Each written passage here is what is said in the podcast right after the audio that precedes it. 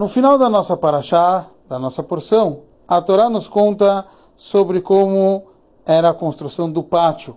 E ele fala que na entrada do pátio havia uma cortina bordada profissionalmente, com lã turquesa, púrpura e carmesim, junto com linho torcido, e fala para gente que ela tinha 20 cúbitos de comprimento e 5 de largura. E usa a expressão que leumat, que seria perante, kalei hatzer, quer dizer, perante as cortinas do pátio. Urashi nos explica que esse leumat, que seria perante, é kemidat kalei hatzer, quer dizer, a mesma altura da cortina do pátio. Porque aqui a Torá não nos contou qual seria a altura dessa porta. Há realmente várias opiniões o que Irashi veio aqui explicar.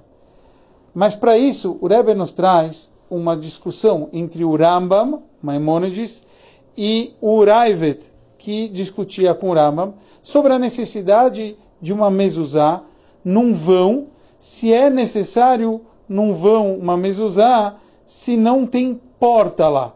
O Rambam, ele acha que só quando temos porta é que é necessário uma mezuzá.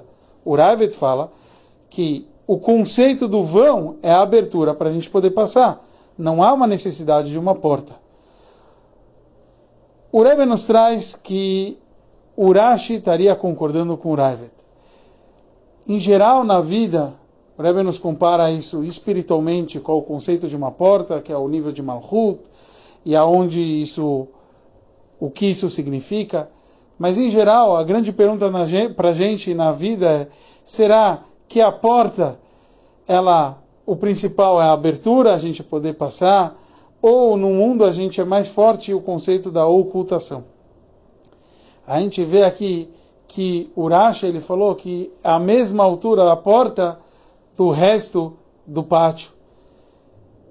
Mas a gente sabe que essa linguagem leumat, perante, veio nos trazer o conceito que a abertura, o principal de uma porta seria então a abertura o principal da nossa abertura é a gente poder ter a maior revelação divina e que isso seja com a vinda de Mashiach em breve, Bezrat Hashem.